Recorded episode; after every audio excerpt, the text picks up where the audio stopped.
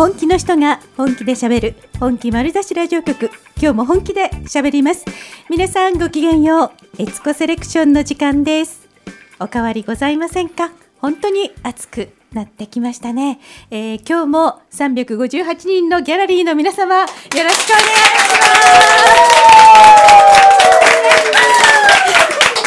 す。聞いてくださっている世界中の皆様ありがとうございます。今日も皆様の大好きな開運大王をお迎えしております桜庭つゆき大先生ですよろしくお願いいたしますはい、皆さんこんばんは。75億光年に一人の一代桜庭つゆきがお届けする夜の本丸ラジオということで、夜入らない。あ、入らないですか、うん、えー、今週もやってまいりましたけども、まあ、エイスコさん一週間早いですね。はい、早い。あっという間ですね。早い、あっという間。あっという間ですね。2017年早すぎて怖いです、ね。うん、早いよね。本当にね。もうあっという間にもう半分以上過ぎていきましたよね、はい、もう気がついたら大晦日ですよ、はい、大晦日ですよ、ね、もう気がついたらもう大晦日。見て見てほらほら、はい、リンリンえつこ様ラブリーボイス。あありがとう存じます。最高ですね、ね、最高です。嬉しいです、ほら大王トイレ行ってきてくださいってあ膀胱に良くないですよ 腎臓も。確かにね。そうなんだよ僕はね腎臓の数値がね。はいありがとうございます。そうなんですね、はい、ほら我慢しちゃうから、はい。うん、今言ってみます？もうね今漏れそうなの。もう嫌でしょ？嫌でしょ？嫌でしょ？だからね少し先っぽ出てんだよね。そうなの？これで続けますか？続けますよ。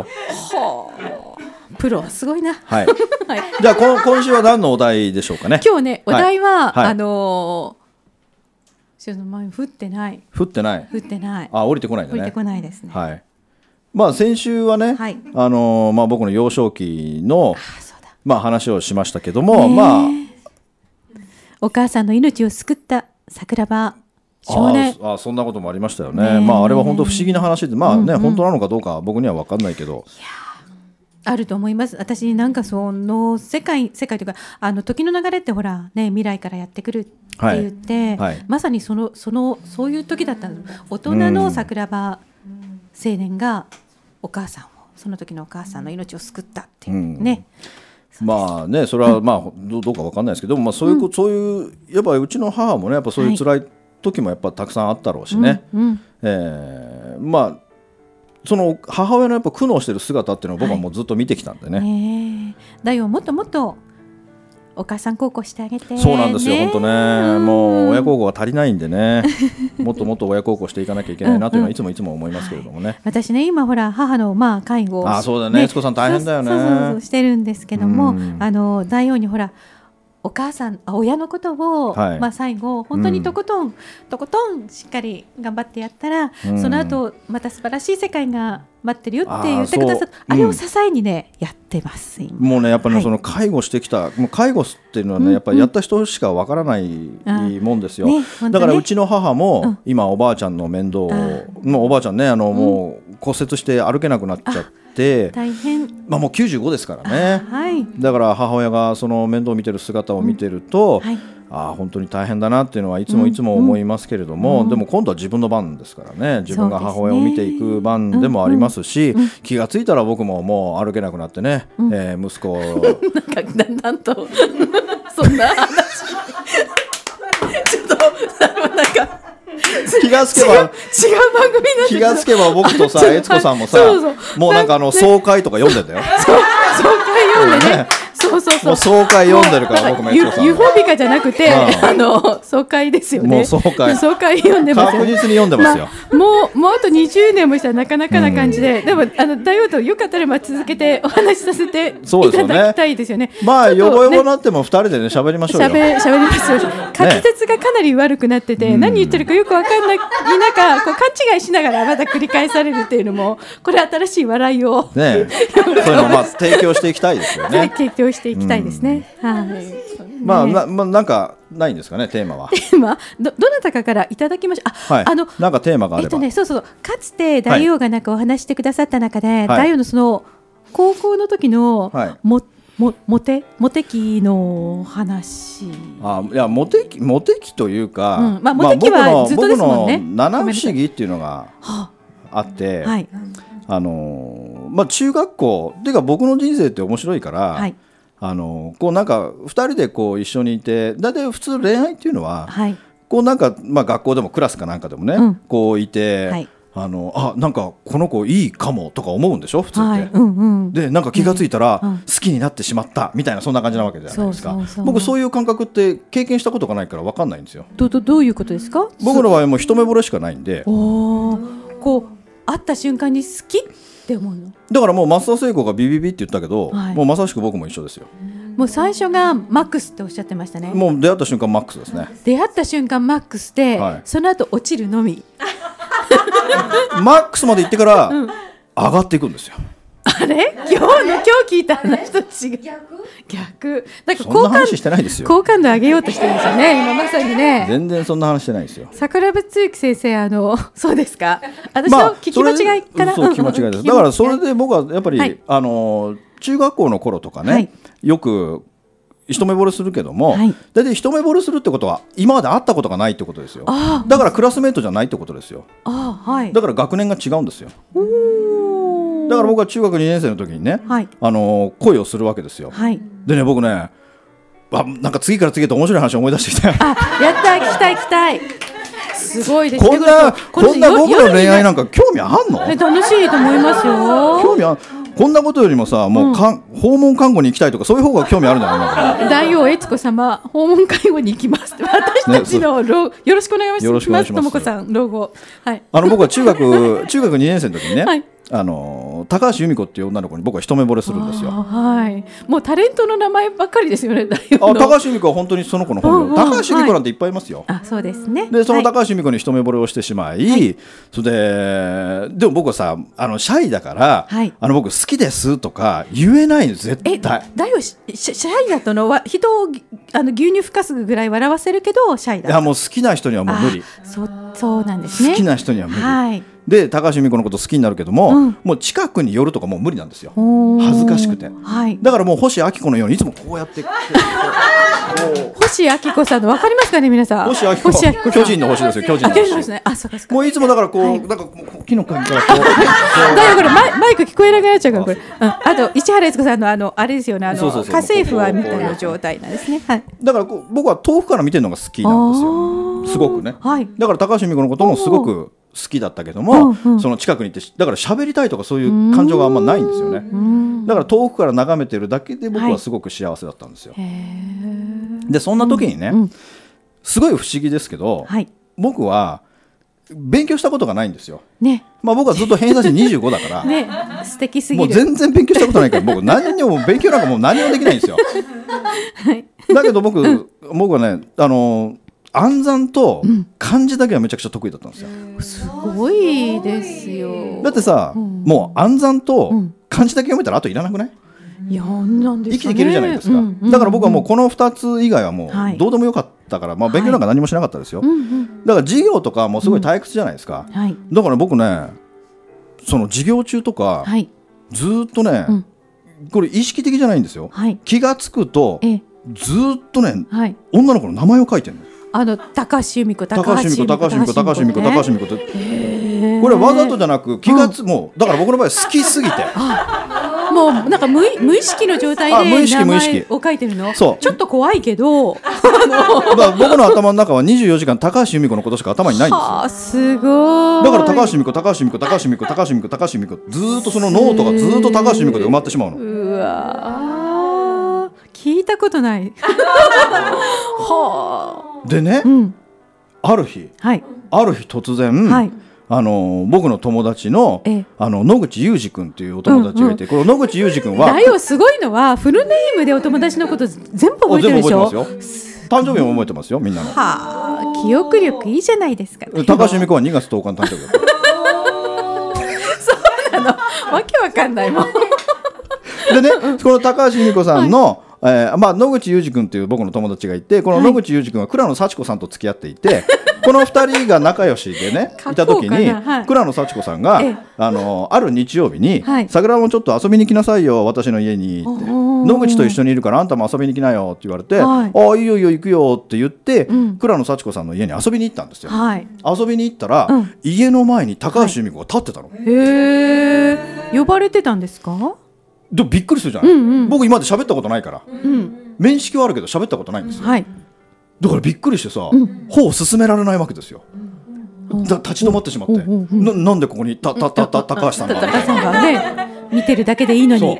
そして僕が固まってたでしょ？固まったら高橋美子がツツツと来て、はい、私、桜庭に話があるんだけどって。桜庭に話がある何？って思うじゃないですか、うんうん、でもう緊張してもうなんかもうガタガタもう生まれたての小鹿みたいになってるわけですよ。可愛いガタガタガタガタもうこんな。足ガクガクですねガクガクガクガクガクすごいそんなピュアな、うんうん、そしたら、うん、あのー、私は桜庭のことが好きなんです来たなんとストレートなだから付き合っていただけませんかって言われるわけですわ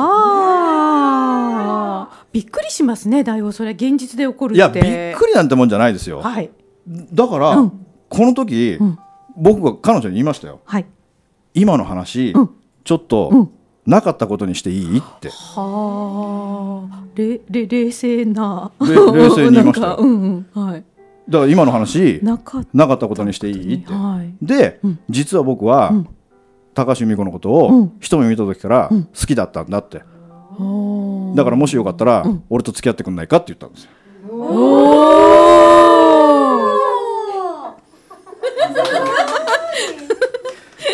まあそれで付き合うことになりましたよ。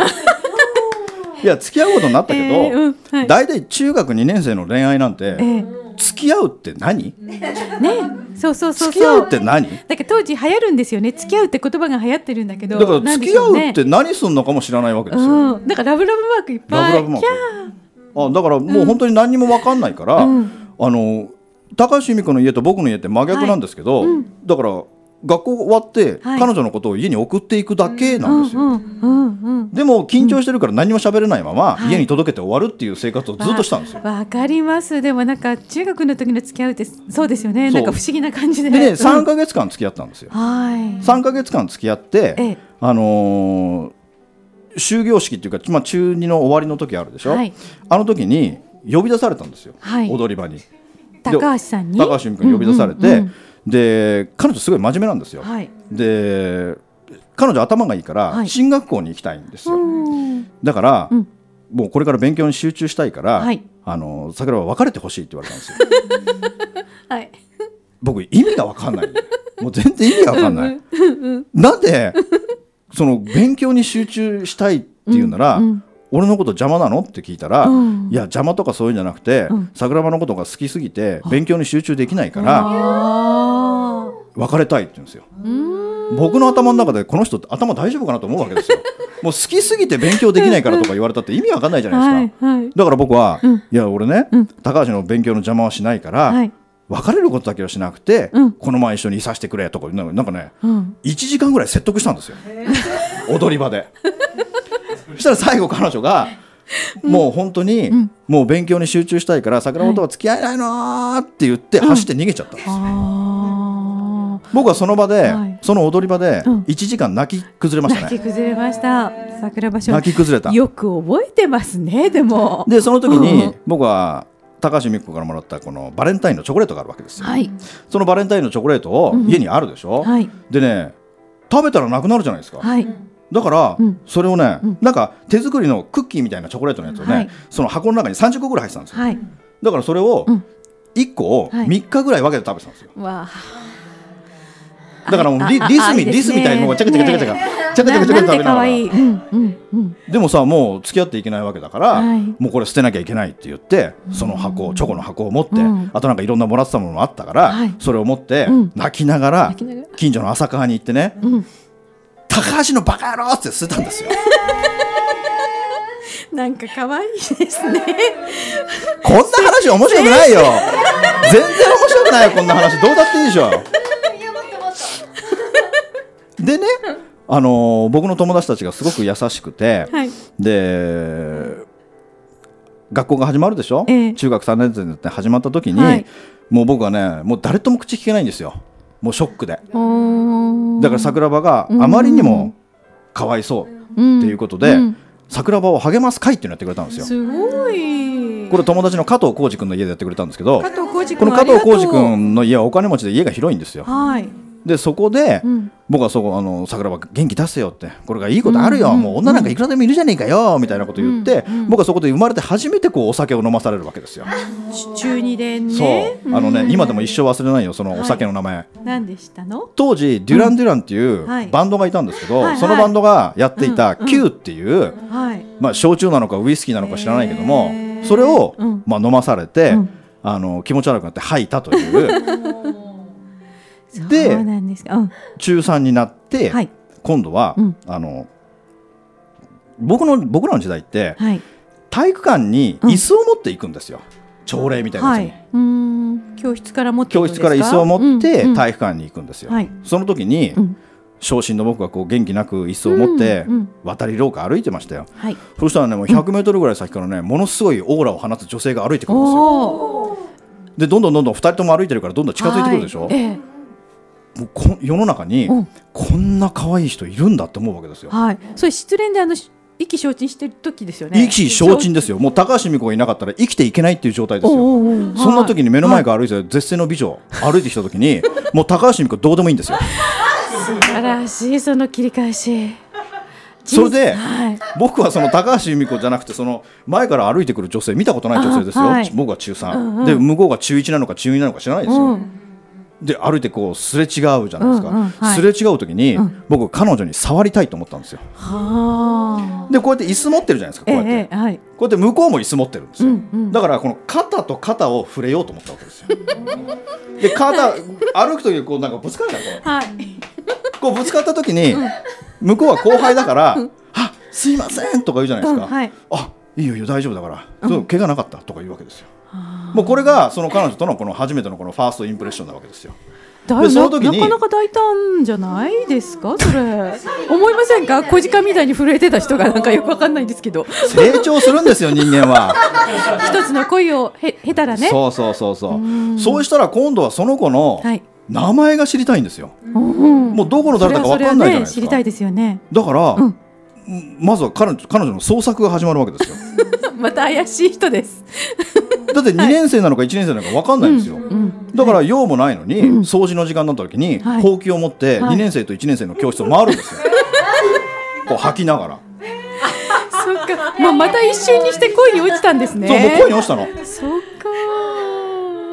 そうしたら、2年1組だって分かったんですよ。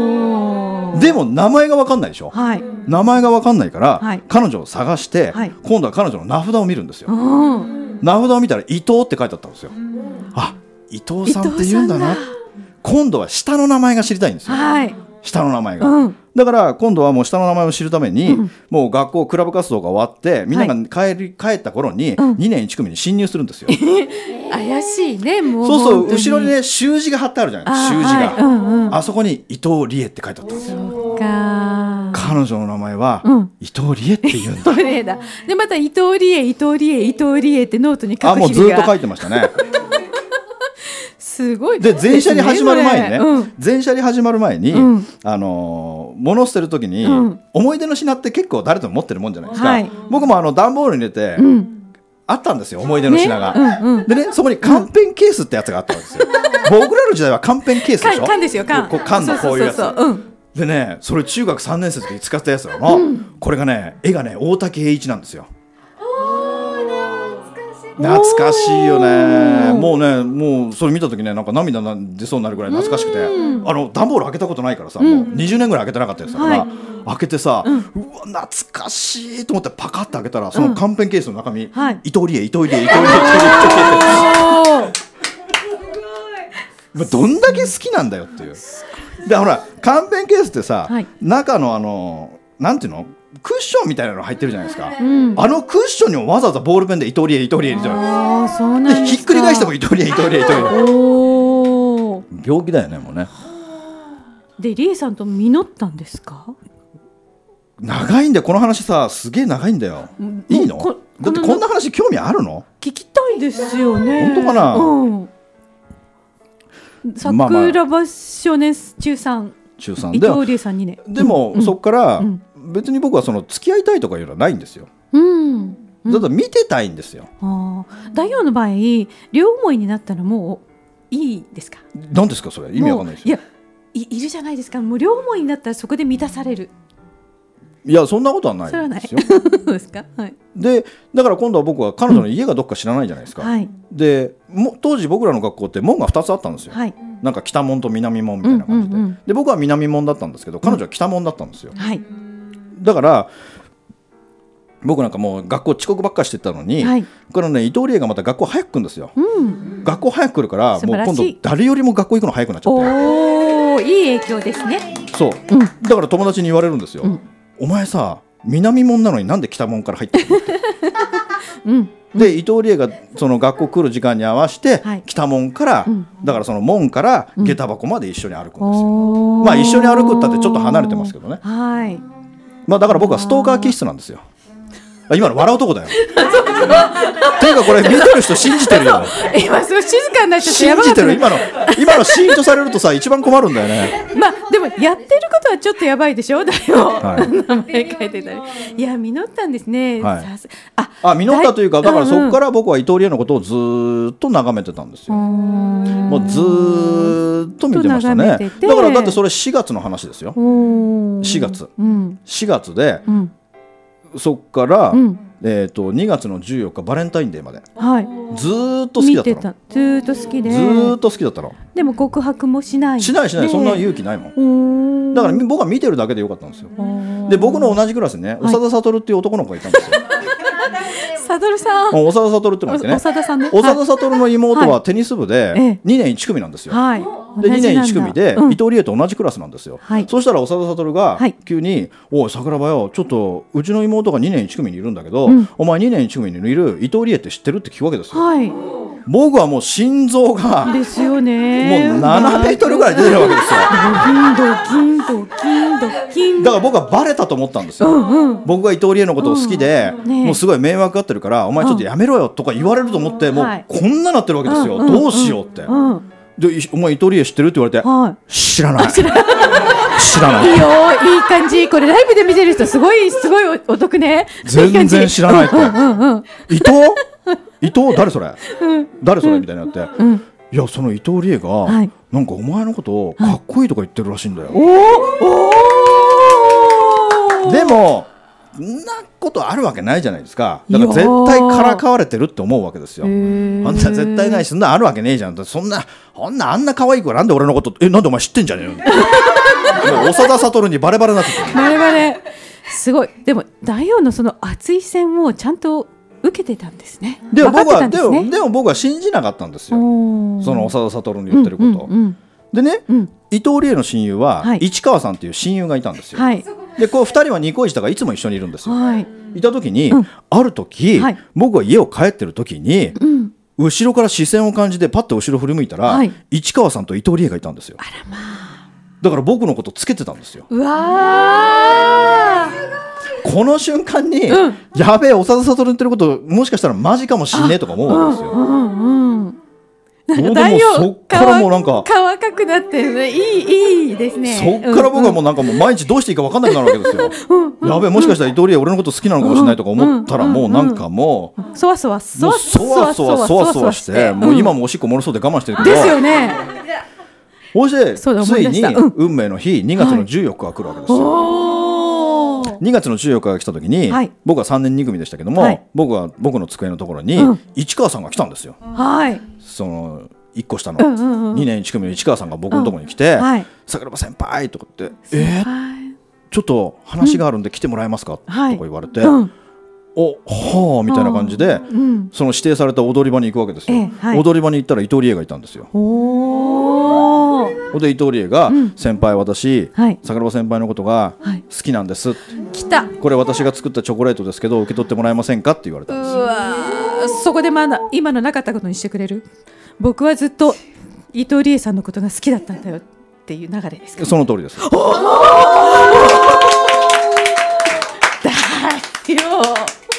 でそれで見事付き合うことになったんですよ。だってずっと大王なんかね成就してきたって。だから書いてたからではないですかね。だって世の中の成功者っていうのは、うん、あの今日も話をしましたけども、はい、まあ、世界ナンバーワンの頭のいい大学というのはね、うん、えー、どこですか？ハーバードですそうです。ハーバード大学です、はい、もう入るのはむず入るのも難しいけど出るのはもっと難しいというハーバード大学の人たち、うんうん、もう65%の人たちは普通のサラリーマンをしてるわけですよ、ね、あんなエリート中のエリートしか入れないような大学を卒業した後サラリーマンですよ、うん、でなんでサラリーマンしてるかというと、はい、自分は必ず頭がいいがゆえに何をやっても成功すると思いながら成功しない人が65%いるわけですよ。そして残りの30%は、はい社長になっていった、うん、そして残りの5%が大富豪になっていった、はい、この5%、えー、35%, 35% 30%の人たちは自分の夢をいろんな人に語っていた、うんうん、そして残りの5%の大富豪セレブになっていった人たちは、その夢をしゃべるのはもちろん書いていたというね、うん、まあ後から知りましたけどもね、だからこの書くというエネルギーっていうのはやっぱすごいんですよね。ねでも、まあ、2月の14日から付き合い始めましたけども、うん。はい、これがねまた悲しい話でね、うん、本当に悲しい話ですよ。はい、もうこれね 北の北の国からとダブるんですよ僕。おそうなんですか、はい、4月4月になった時に、はい。まあ、今度高校行くじゃないですか、はい、その時に家から帰ったら、はい、なんと、引っ越しをしたんですよ親父が。まあ夜逃げですよね。来た。アガスティアの派に戻っていく。はい夜逃げですよ。で、うん、もういつも事後報告ですよ。もう引っ越すことになったからみたいな。うん、えー、みたいな。で当時はね、うん、10円玉をいっぱい持って、公衆電話の上に乗っけて電話で喋るんですよ、僕らの時代っていうのは。もうこれもうね40オーバーの人しかわからないけど、はい、10円玉の経験者ですよ。電話の上に置いて喋りながら3分出すとカチャって言うからそれまで1枚1枚入れていくという、まあ、昭和な時代ですよね、はい、まあそれそんなことをしてた時に、実際自分が引っ越すことになって、はい、もう遠くなるわけですよ、うん、だからもう伊藤理恵にその、言うことができないんですよ、うんうん、あまりのショックで。涙あまりのショックで喋ることができなくて、結局僕はねその別れを告げずに引っ越してしまったんですよ、はいそれっきりなんですか？人生の中で。えもうこの話は今の序章なんですよ。あら。ここからネバーエンディングストーリーなんでいつまでも続いてきますけどね。何度もあったんですね何かね。なんか、ね、いやそこからもう、うん、うんと、うん、まあその時15歳でしょ、はい、再会したのが、うん、はあ、再会したのが、うんうんうん、20、うん 20, 20年後ぐらいですね。20年後。再会したのがね、うん、その時どうでした？心の中は？また恋には落ちなかったんですか？あのー、うん、いや伊藤理恵これ聞いてるんでね。いや笑うとこだよ。いやいや。聞いてるわけないじゃん。いやいやえ？聞いてるわけないじゃん。聞いてるかと思っただってそんな。聞いてるわけないじゃん。今のなんか俳優な感じですか？いや聞いてるわけない。ちょっと今ねこう意味深な。いやこの話ねすごいいい話なんですよ。うん、あのすごくいい話です。うん、あのここから先の話っていうのは、うん、でもあと2分じゃ喋れないんでね。出た。気になる気になる。これまた年明けるんですかね？いやいやもうもうこの話はもういいんじゃないですかね。まだね、でもどっかでね、はい、なんかねしていただだからまあそういうだから、はい、まあ自分の中ですごい不思議っていうのがすごくあって、でも僕その時すごく納得したのが、やっぱり幼少期にものすごく辛い思いをしてたじゃないですか、ですごい上から見てる神様も、ちょっとこいつかわいそうだなと、でこんな何もう本当にこうなんか虐待されながらもう本当その極貧生活を送りながらこう人生で楽しいことなんか何一つもないまま過ごしていて、せめてこいつに一つぐらいいい思いをさせてやろうと、それがじゃあしょうがないこいつが好きになった女の子を好きにさせてやろうという計らいがあったのかなというのがだってこれ伊藤理恵じゃなくてそこから続い続いていくんですよまだまだ。あだから一目惚れした相手というのは必ず僕のことも好きになってくれるということが続いてた時に、あこれは絶対僕は誰かに守られてるんだなっていうことを思うわけですよね。なかなかないですからね。だから人間僕は誰しもそうだと思うんですけども、やっぱりこう辛いこと悲しいこと理不尽なこと、うん、結構悲惨な人生を送ってる人もいますよ。はい、でもどっかの部分で絶対相殺させられてるんですよ。ね大王いつもそう言ってくださってますよね、はい、人生もなんか終わるまでにはきちんとそこはあの、はい、そう総裁されていますよ、はい、きちんと大丈夫ですよっていうことね言ってくれて。私でもちょっと安心しました大王あのだってアガスティアの歯で聞いてたら18歳まで本当に悲惨なちょっとね幼少期なんだけど、うん、でもそんな中でこんな心温まる恋愛もあったんだって聞いて、すごいホッとしましたアガスティアの葉は8月12日8月12日。美術館で1時からです、はい、ぜひ皆さん聞きに来ていただきたいと思います、はい、ありがとうございます。最後本当にありがとうございます。またね来月いらしてください。皆さんありがとうございます。たくさんの祝福が降り注ぎますように。皆さんありがとうございます。じゃあどうぞお元気で。ありがとう。またお会いするまでありがとうございます。楽しかったですね。ライブねフェイスブックのまたやりましょう、はい、またやりましょう。はい